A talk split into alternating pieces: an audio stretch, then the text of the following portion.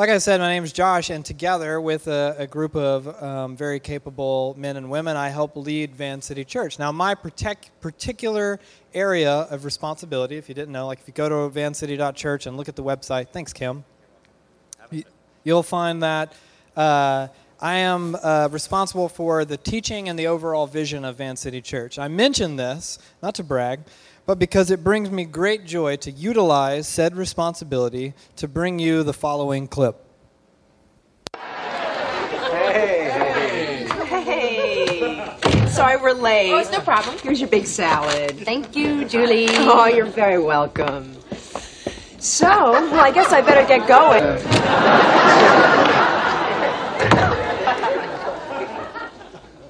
Did you see what just happened there?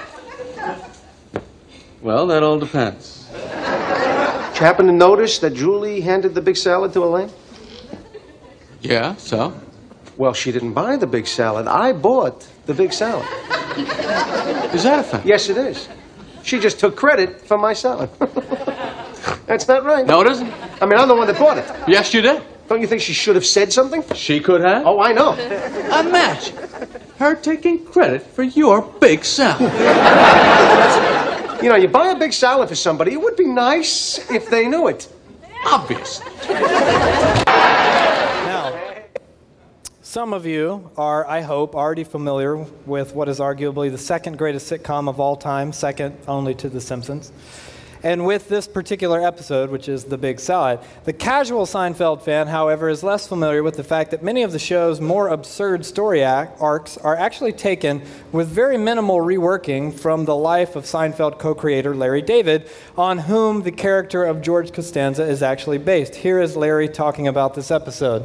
I was sitting in the editing room and I was going to go out to get something to eat. And uh, I asked our editor what, um, what she wanted, and she said she'd, she'd like a big salad. So Janet Ashikaga, who's our editor, had ordered a big salad. Carol, my assistant, brings her the big salad. I had bought the salad, and, and Carol handed it to her, and, and she thanked Carol. And Larry is upset that he doesn't get credit for making sure she got the big salad. If it was a regular salad, I wouldn't have said anything. But you had to have that big salad. Now, George Costanza, though a hyperbolic, fictionalized version of an actual person, uh, is funny because he's petty and he's selfish and he's insecure. You know, in fiction, flawed characters are uh, endlessly more interesting than those less so. But if you scale down the hyperbole, you'd actually be hard pressed to find someone among us who would not side with George in the argument over the big salad, because our culture is actually enamored with recognition. Recognition is the fuel that propels many of our acts of work, our vocations, our kindness, our sacrifice, even our uh, hobbies and pastimes. And I sometimes challenge uh, some of my friends who love to uh, travel or who love to hike take a lovely vacation, visit some beautiful location, enjoy an amazing hike, but post no pictures on the internet. I dare you to attempt this. Partner with a charity, visit the developing world, donate, work, sacrifice, and tell no one. Try it. And of course, it's not the telling that's bad, obviously. And recognition, uh, uh, honestly, in and of itself, is not innately evil, but it can be dangerous. We at Van City are apprentices of Jesus. We go on and on about it. So, in everything, we look to our teacher and our Lord to learn the best way to be a human being. So, with that said, let's read Matthew chapter 6, beginning in verse 1, and work through the text line by line. Jesus says, Be careful not to practice your righteousness in front of others to be seen by them. If you do, you will have no reward from your Father in heaven. So when you give to the needy, do not announce it with trumpets as the hypocrites do in the synagogues and on the streets to be honored by others. Truly, I tell you, they have received their reward in full. But when you give to the needy, do not let your left hand know what your right hand is doing, so that your giving may be in secret. Then your Father, who sees what is done in secret, will reward you. All summer now, we have been working our way through this divisive, controversial, uh, beautiful, life giving collection of teachings called the Sermon on the Mount. We just made our way through Jesus' not at all challenging words on nonviolence and enemy love.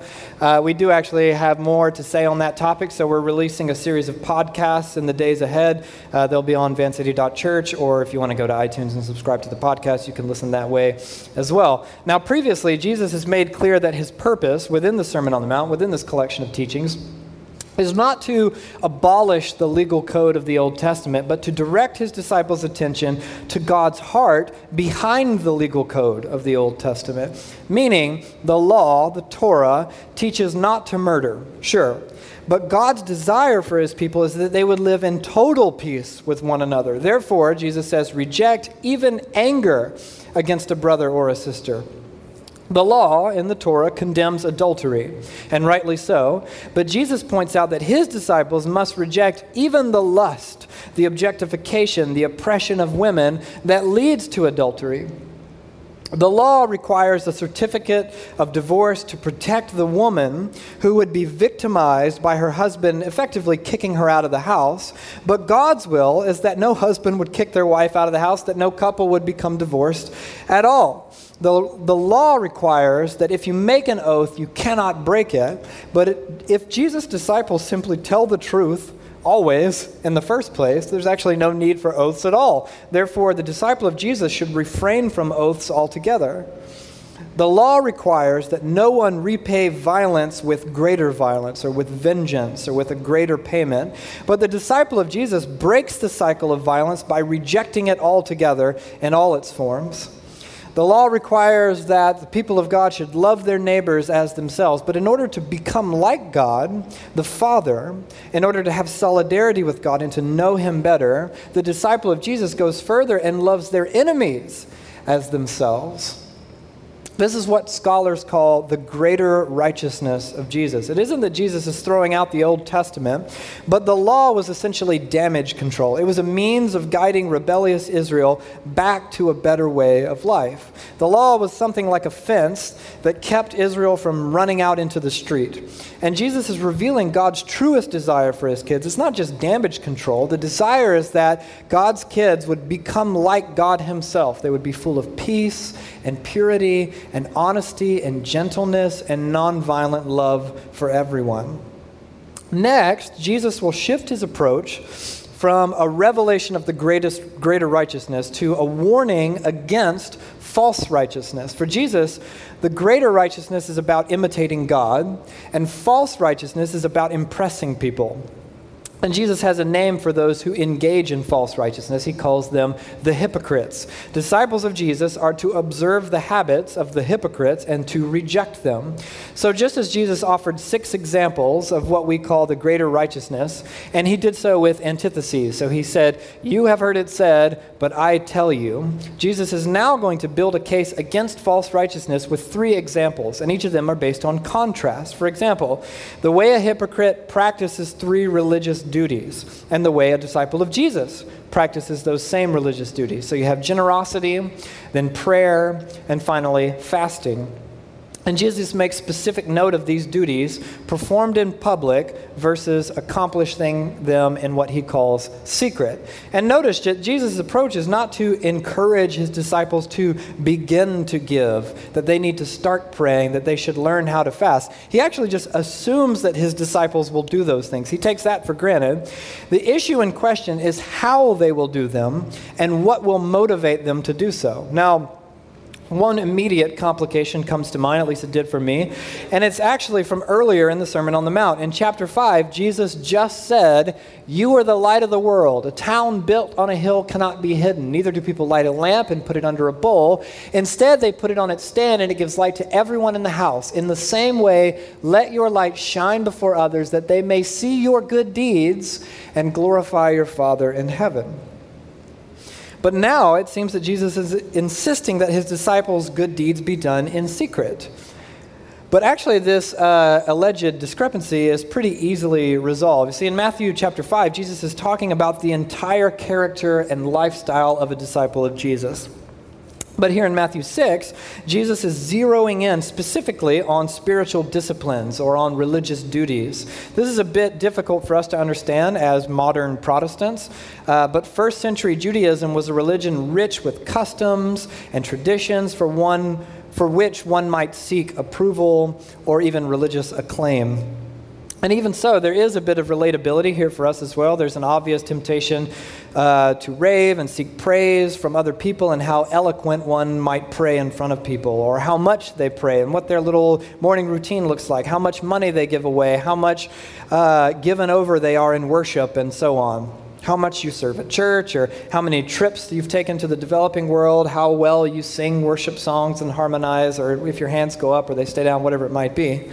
So, Matthew 5, letting your light shine before men, is really about being spiritually formed, your overall character taking shape, with the kind of character and integrity that cannot help but, in Jesus' words, shine before men. But look at the specifics of this text. Look again at verse 1.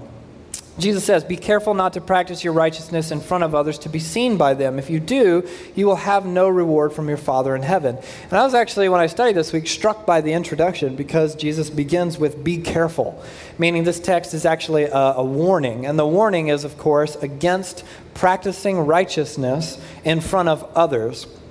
The Greek word that your Bible translates as righteousness is uh, dikaiosune. Interestingly, uh, how to best translate that word is widely debated among scholars, but they generally agree that this, in this particular passage, the word has to do with this idea of being in right relationships. Meaning, when we are in healthy, flourishing relationships, connectedness with God, with other people, then you become generous and in particular with the needy people among us, is the language that Jesus used, or what we might describe as the poor, or the oppressed, or those that society has deemed worthless, or actually a drain on society, those that we've pushed to the margins of society. So Jesus is saying that when you do good for those in need, when you are in right relationships with the so called worthless person, be careful not to exercise the outworking of that right relationship in front of others. If you do, Jesus says, there will be no reward from your Father, which actually seems simple enough, uh, but the implications are actually quite confusing if you stop and start to sort it out. To begin, how exact is this instruction? Can no one ever see you do anything generous to the poor and the oppressed? If they do, is it better not to give to those in need at all? What does it mean to be rewarded by God? Uh, what does it mean to forfeit that reward? So let's work our way to Jesus' intended purpose by first clearing away what he is not saying. And this is actually kind of obvious when you parse it out. Firstly, Jesus does not intend to discourage doing good for those in need. In fact, the proof is actually in the following line when Jesus says to his disciples, When you give to the needy, not if you feel led to give to the needy. Jesus simply assumes that his disciples will give to those in need they will do good works. The question is how. And this actually invites emphasis because many of us, familiar with church culture, have developed something uh, of an aversion to this term good works. It's a long story, but it has to do with the aftermath of the Reformation, which uh, understandably was an overreaction to 16th century Catholicism, which highly emphasized uh, good works. And in doing so, good works became like a bad thing, like a dirty word. The authors of the New Testament do not share the Reformed sort of good works phobia. Here's just a few examples among many. In Galatians 6, it says, Let us not lose heart in doing good. In Paul's letter to his protege Timothy, he argues that the scriptures themselves are for doing good works, writing, All scripture is God breathed and is useful for teaching, rebuking, correcting, and training in righteousness, so that the servant of God may be thoroughly equipped for every good work. Jesus, of course, was known for doing good works, and the early church celebrated this fact, writing this God anointed Jesus of Nazareth with the Holy Spirit and power, and how he went around doing good and healing all who were under the power of the devil because God was with him. And the aversion to good works ordinarily has to do with a fear of what is sometimes called works based salvation, or the idea that we can actually curry God's favor via our performance, whether or not we're good or bad. But Paul understands the fact that our performance has played absolutely no part in God saving us, and even so, we are supposed to do good works. He writes this. God saved us not because of righteous things we had done, but because of his mercy. And then he goes on Our people must learn to devote themselves to doing what is good in order to provide for urgent needs and not live unproductive lives. All that to say, Jesus is obviously not discouraging good works. That much is clear. But moreover, Jesus isn't actually discouraging that good works should be hidden altogether. It's quite easy to read Jesus' warning with an emphasis on the words, be careful not to practice your righteousness in front of others, which seems pretty direct. But what words immediately follow those? Anyone? They're right there in front of you if you have your Bible open. Be careful not to practice your righteousness in front of others. So you're just reading it off the paper now? Yeah, yeah, that's absolutely right. In order to be seen by them, you don't have to be a philosopher to work out the complications in only doing good things that no one else can ever know about, right? That becomes pretty problematic. If you think back to earlier, Jesus' command that his disciples might let their light shine before others, that they may see what? Yes, your good deeds, your good works. But the outcome of others seeing your good deeds is where the distinction lies. What does Jesus predict will happen when our light shines before others and they see our good deeds? Come on, you guys got it. That's it. Thanks, Taylor. They will glorify your Father in heaven. Really, this is a question about attribution. When your good works are carried out in the public square, are they done so in such a way that the credit naturally flows to God or to you?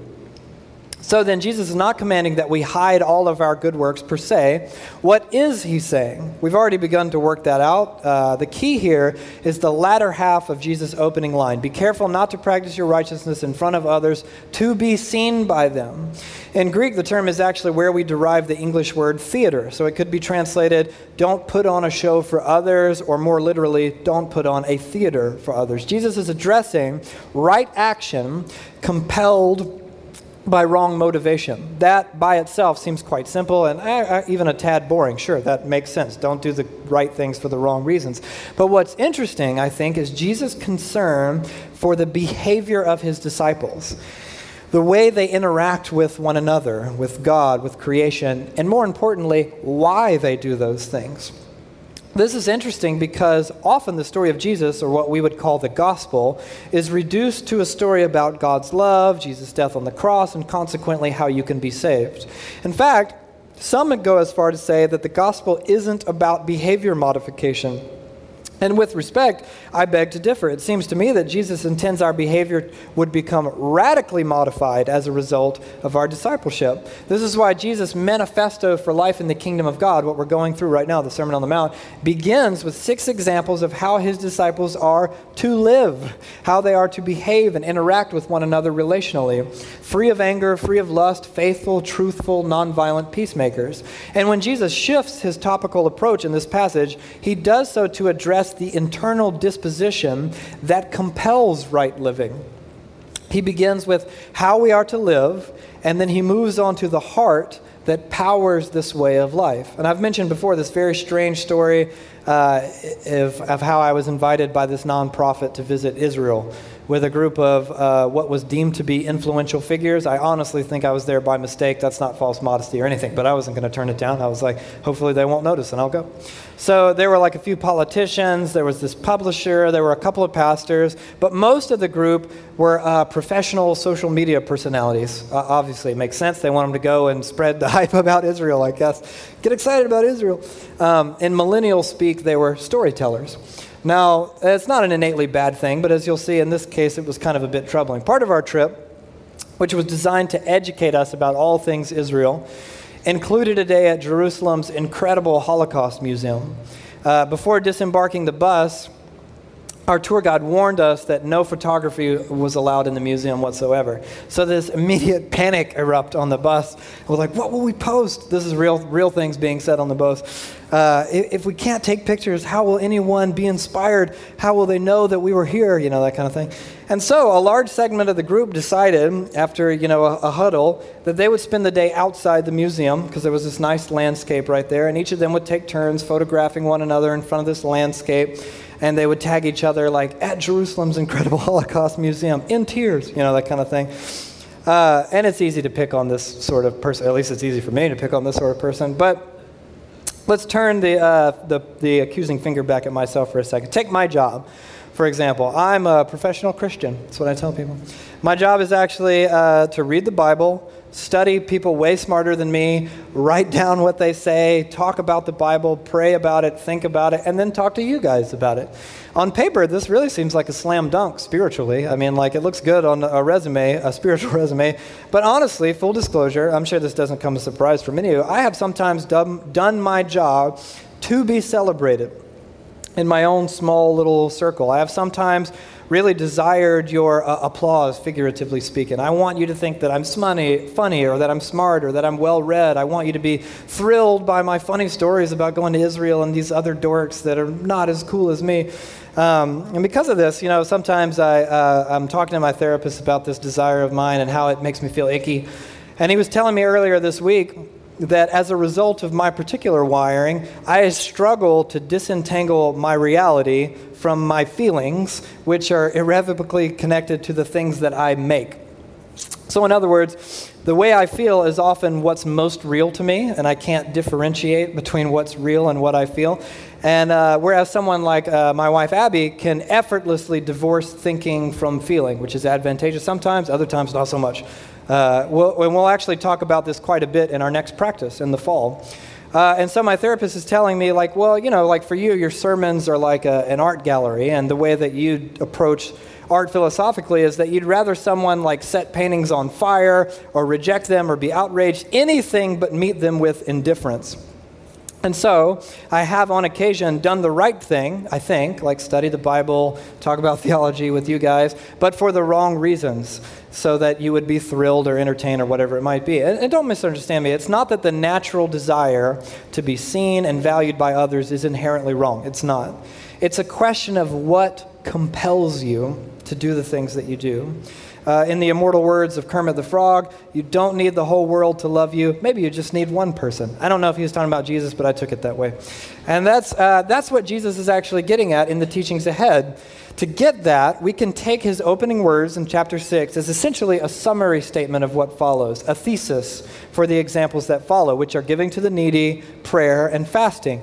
Do not do any of them for the acclaim of others he goes on to elaborate. Look at Matthew 6, verse 2. So, when you give to the needy, not if you feel led, do not announce it with trumpets as the hypocrites do in the synagogue and on the streets to be honored by others. Truly, I tell you, they have received their reward in full. The Greek word that your Bible translates as give to the needy is actually another tricky word to translate. It's, it's connected to the widely diminished term almsgiving. Now, almsgiving, though widely intended to mean acts of charity is derived from a Greek word that literally means mercy. So to give alms literally means to dispense mercy. And I like this term because it casts a much wider net than, you know, the translation give to the needy, which many of us innately interpret to deal with donating finances. And it is that, but it's actually much more. Almsgiving is about giving to the church or donating to charity or bringing foster kids into your home or welcoming refugees in Jesus' name or sponsoring a child or working with DHS and on down the list. The distribution of mercy, not just money, the self sacrificial love of Jesus made manifest in a great number of ways. And really, Jesus' interest in almsgiving should come as no surprise whatsoever. The Old Testament is absolutely overflowing with God's concern for the poor, for the oppressed, for the refugee, and for the foreigner in particular. In Hebrew, the same exact word, tzedakah, is used for both almsgiving and for righteousness. To dispense mercy, to give to those in need, was to be righteous.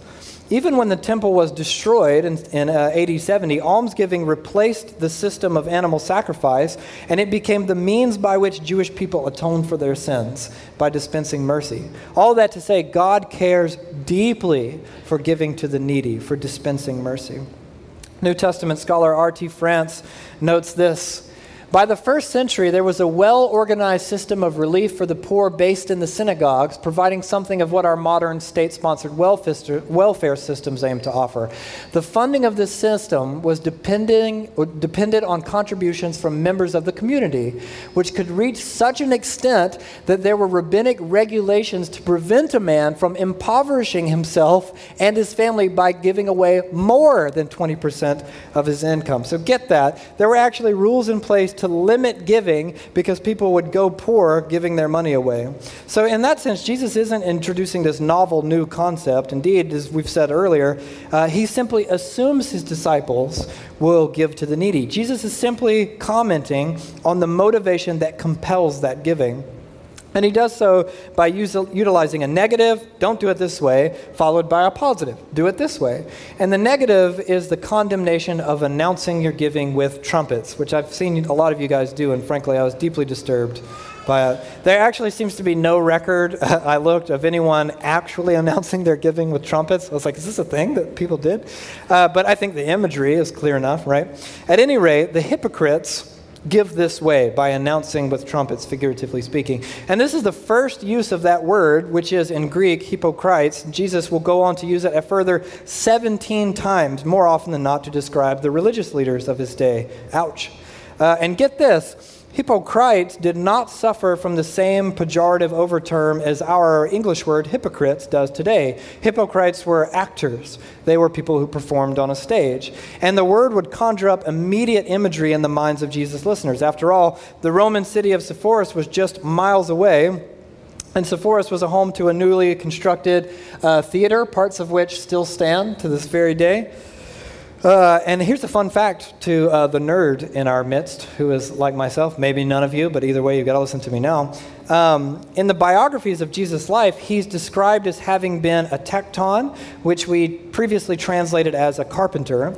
But actually, Nazareth, that we know of, didn't deal in woodcrafts, and tekton has a meaning that's more literally like a construction worker. So uh, many scholars have concluded that Jesus worked as a stonemason, uh, perhaps in the city of Sepphoris, which was near Nazareth, and he may have helped build uh, the theater there, which is actually pretty incredible, I think. It's still there. Uh, this picture is not mine, by the way. I Googled it. Uh, I did visit the location, but I was, I was so perturbed by the Instagram crowd around me that I vowed to take no pictures except of street cats, among which there were many in Israel. Here's some. Uh, this is in Galilee. Right in front of me is like a, a real synagogue. I'm taking a picture of the cats. Uh, they told me not to touch them. Here's another one. Here's me at the, the remaining uh, wall, the Wailing Wall, right in the heart of uh, Jerusalem. Here's a cat that was chilling with me while I watched the celebration. I came home with these pictures, and Abby's like, Are you kidding me? You didn't take any pictures of real stuff? I have more of these, but I won't bore you guys with them.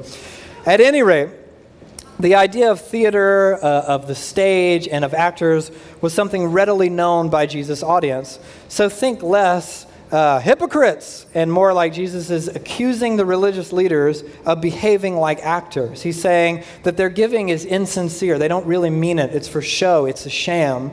In fact, some speculate, this is actually fascinating, that one reason the word hypocrite took on its modern meaning in the Western world, which we take to mean like a deceitful phony who does not practice what they preach, one reason it came to mean that is actually because of Jesus' teaching, which is actually really fascinating. But there's something a bit surprising about what follows. Jesus' critique of hypocrisy isn't delivered with the warning that you might expect. Why would you not be a hypocrite? Because, hey, listen, if you behave hypocritically, you could mar the name of God, you could turn people away from the faith, which is true. But instead, Jesus' warning has to do with, of all things, a reward. He says, Truly I tell you, they, the hypocrites, have received their reward in full. Matthew is using this Greek term that has to do with uh, receiving a receipt after purchasing an item. Jesus is saying, if you give to the needy for the approval of an audience, you will get the approval of audience, probably, and that's all you get. And Jesus then moves on to the correct methodology of almsgiving. Matthew 6, verse 3, he says, But when you give to the needy, Do not let your left hand know what your right hand is doing, so that your giving may be in secret. Then your Father who sees what is done in secret will reward you. And Jesus is using clever imagery to describe this sort of innate disposition. He doesn't mean that you actually have to accomplish some kind of sneaky left right hand thing. Uh, you know, to understand, think of this question How many times have you blinked since this teaching began? You don't actually have to yell out an answer because, uh, unless you're incredibly gifted in counting your blinks, you have no idea uh, your mind does not know what your eyelids are doing, in the same sense that your left hand doesn't know what your right hand is doing. That to say, Jesus is encouraging his disciples to grow and mature in their almsgiving to the degree that it becomes like blinking. Far from theater, far from a spectacle, it's just what you do. And to explain it better, here is a quote from none other than Dallas Willard himself, due in part to the tremendous outrage over having not quoted him enough recently. Dallas Willard says this The kind of people who have been so transformed by their daily walk with God that good deeds naturally flow from their character are precisely the kind of people whose left hand would not notice what their right hand is doing. As, for example, when driving one's own car or speaking one's own native language. What they do, they do naturally, often automatically, simply because of what they are pervasively and internally. These are people who do not have to invest a lot of reflection in doing good for others. Their deeds are in secret, no matter who is watching, for they are absorbed in love of God and of those around them. They hardly notice their own deed and rarely remember it. Wow, it's beautiful. And really, this sort of disposition can and will affect all of our discipleship, our entire lives, not just giving to the needing. This is why we go on and on and on about the three goals of discipleship here at Van City to be with Jesus, to become like Jesus, and out of that to do the things that Jesus did. And Jesus ends this teaching by saying that your Father, who sees what is done in secret, will reward you. And I was a bit confused by this language uh, when I studied this week, but then I discovered this very lovely, very tender dimension to the text. Um, here's a great way that I came to understand it. When I came, when I come home from work during the week, my two kids uh, run to me, as kids often do to the parent they haven't seen in a minute. Isla, she sort of lumbers and waddles, you know, and falls over while she's doing it. But she's just one, so give her a break. And for the first hour of my being home, they both have so much to say. Like Beck, who's almost four, he's trying to compact the entire day's events and some from other days and future predictions, all compiled into a single run on sentence. Uh, Isla, whose vocabulary consists of about six words and a series of soothing coos, uh, she's attempting to do the same thing with even less effective results. So often I'm, I'm like being given tours of things with which I'm already deeply familiar. Oh, here's my room. Yeah, I know. I see it every day. Here's my toys. Yep, they're still there. Here's a rock that we discovered last week. I remember the rock. I was there. Um, sometimes I'm told about some new accomplishment that happened that day, or, or I'm shown some painting that happened, or a construction from toy blocks, or whatever it might be. Even Isla, she wants me to hold her doll, kiss the doll, hand the doll back, take the doll again. Here's the doll. Have the blanket with the doll. Give the doll back. Kiss the doll, and we go back and forth that way. And I've noticed that the nuance of the way that I react, the feedback that I give them, is often entirely consequential. What they want is for me to be close and to listen and to hear them and to see them and to approve of them, even if that just means sitting there and smiling on them. And this is actually innately human. How many of you guys know someone who has not been noticed? By their father or their mother or someone they admired. And as a result, they continue to search for approval as an adult. Um, I know this wonderful fellow who's estranged from his dad, a dad who it seems to me may be very lousy. And sometimes this gentleman I know can become so hurt and even so aggravated with people in his life for whom he has great admiration. And it seems to me that in almost every case, he wants them to see him and hear him and know him. It isn't that he wants some sort of specific approval, just the fact that he's seen and valued. And I think this might be why Jesus says absolutely nothing specific about what the reward is. Whatever it is, it has something to do with the Father seeing you. To end tonight, I, I just want to say a tiny bit about contextualization. You know, part of what it means to study and know the scriptures is to understand the way the Bible is written for, but not to us. Meaning Matthew imagined an audience, and it, it wasn't you and I. No offense. Uh, we are not first century Jewish disciples of Jesus living in the ancient Near East. As a result, many of Matthew's, and Jesus for that matter, uh, paradigms and examples seem strange and often irrelevant to us. Because, one, we're, we're really not a culture of tradition by and large. Uh, for the most part, many of us scoff at the idea of ritual and tradition. We're, we're not a culture that takes the spiritual disciplines for granted. They're not really a part of our everyday life. In fact, our church is so desperately trying to relearn what it means to practice the way of Jesus for that very reason. Um, much of our culture at large isn't exactly conservative or hyper religious. Uh, we aren't, by and large, a disciplined people or a generation. Consequently, many of the things Jesus assumes of his audience in this passage aren't exactly true of us and our time and our place in the specific sense. But just because Matthew didn't have us specifically in mind doesn't mean that the scripture isn't, in another way, for us. After all, Jesus is, in essence, condemning a way of life in, what, in which one behaves in such a way to elicit the acclaim of others. And I think that's something we actually know very well, whether that's something we're guilty of or something we see all around us. That is sort of the air that we breathe the never ending facade of a curated version of your projected uh, online or social self. You know, beautiful home, beautiful possessions, beautiful families, beautiful vacations, beautiful scenery, cool music recommendations, cool film critiques, cool socio political commentary, cool interior design, important thoughts about race relations and war and Netflix and fine eateries and fashion and The Bachelor, all in 140 characters, and impressive educations and book collections and travel logs and resumes and diets and abs and impressive CrossFit routines and impressive sugar fasts that go on and on, uh, obscure art preferences, uh, one upmanships, humble brags, retweets, selfies, me, me, me, I got here first, I was here, I matter. And all of it, every last bit, in a horribly infinite locomotion dictated by the approval of other people. This is your life. It's ending one moment at a time. And Jesus has something to say about all this. And this week, I think the call for us is to reject the status quo, whether that's something that you're guilty of or whether you see it all around you. Take a small, incremental step by doing Jesus' suggestion do something kind and tell no one. Uh, I was at dinner recently with this large group of friends, and near the end of the meal, an expensive meal, the waitress let us know that we were all set. Someone had taken care of the bill, and the restaurant was totally empty. It had to be someone at the table, and no one came forward, and it didn't become this big awkward thing. It was just like, huh, well, whoever did that, that was pretty cool. Thanks, we all said into thin air. Uh, a few months ago, uh, Abby and I were, were leading our family out of a grocery store, and we were approached by this wo- woman. She handed Abby a toy that she had purchased inside, a toy uh, that she had seen one of our kids look at. She told Abby that she had had a horrible day, and to cheer herself up, she'd seen Beck admiring this toy inside, and she bought it for him. And with that, she disappeared. We never heard anything else from her. Another guy I know uh, when buying coffee at a drive in, will sometimes tell the cashier, also, whatever the guy behind me bought, put it on my card.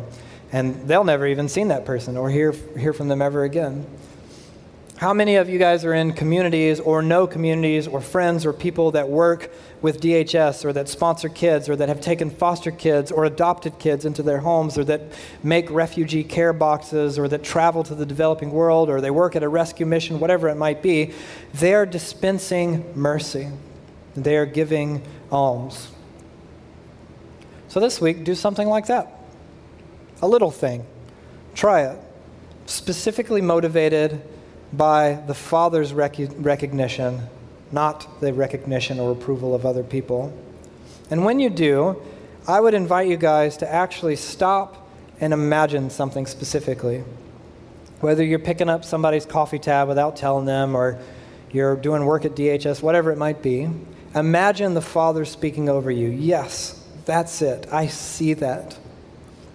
I celebrate you. I see what you're doing. I value you. Imagine the approval and the celebration of your Father. Imagine the kindness in his voice as he celebrates your act of kindness. And your Father, who sees what is done in secret, will reward you.